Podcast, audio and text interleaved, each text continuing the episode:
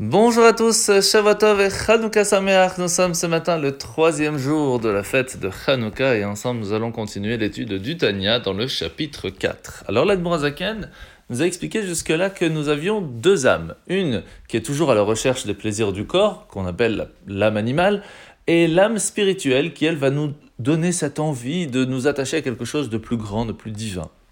Mais la question qui se pose, c'est comment l'utiliser? Comment savoir qu'est-ce que nous sommes en train d'utiliser Qu'est-ce qui nous fait vivre en fin de compte jour le jour? Eh bien, la première base, c'est que nous avons ce qu'on appelle des habits. Alors beaucoup vont vous dire, mais les habits, c'est pas tellement important, ce n'est que l'extérieur. Mais ce n'est pas tout à fait vrai. Parce que nous voyons bien que lorsque on se prépare pour une fête, une fête importante, ou pour aller voir quelqu'un d'important, eh bien nous allons changer nos habits.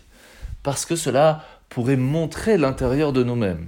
De la même façon, la façon dont on va réfléchir, penser, parler ou même agir va montrer aussi l'intérieur de nous-mêmes.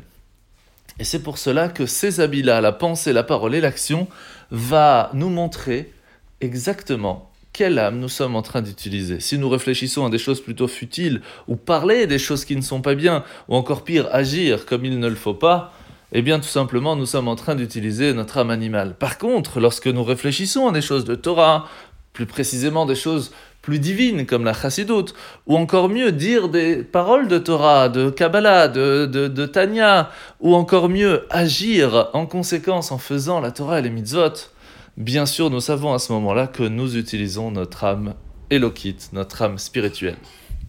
Alors la mitzvah de ce matin, c'est la mitzvah négative numéro 94, 94, l'interdiction de brûler des parties d'un animal qui serait impropre à, pouvoir l'amener au temple. Pourquoi? Parce qu'il aurait un défaut. Dans ces cas-là, il est interdit de l'amener à Dieu. Mitzvah négative numéro 95-95, même si euh, nous voyons que le défaut qu'il a, c'est une croûte par exemple, qui va dans quelques jours partir, tant qu'elle n'est pas parfaite, l'animal ne peut pas être amené au temple. Mitzvah négative numéro 76-76, c'est la mitzvah que lorsqu'un goy, un non-juif, voudrait amener un korban à Dieu dans le temple. Il peut le faire, mais par contre, lui aussi devra faire attention à ce que son animal soit parfait.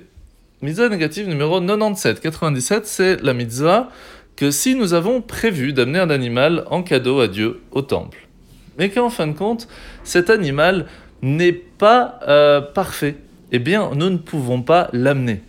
Alors qu'est-ce qu'on va faire? C'est pour cela que nous avons la mise positive numéro 86 qui nous apprend que lorsque nous nous retrouvons dans cette situation, nous, nous devons de l'échanger avec un autre animal pour pouvoir l'amener en cadeau à Dieu.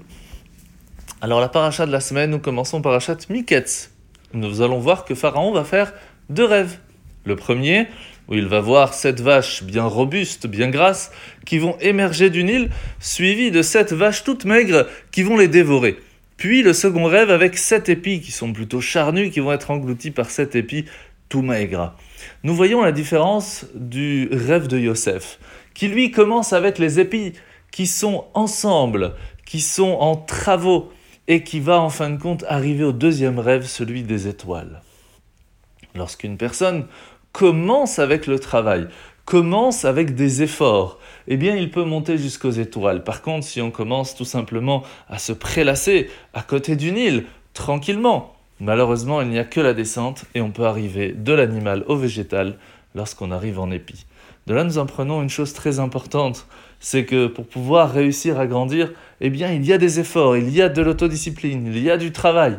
Et à partir de là, nous savons que nous pouvons avancer, grandir, et ce, même jusqu'aux étoiles.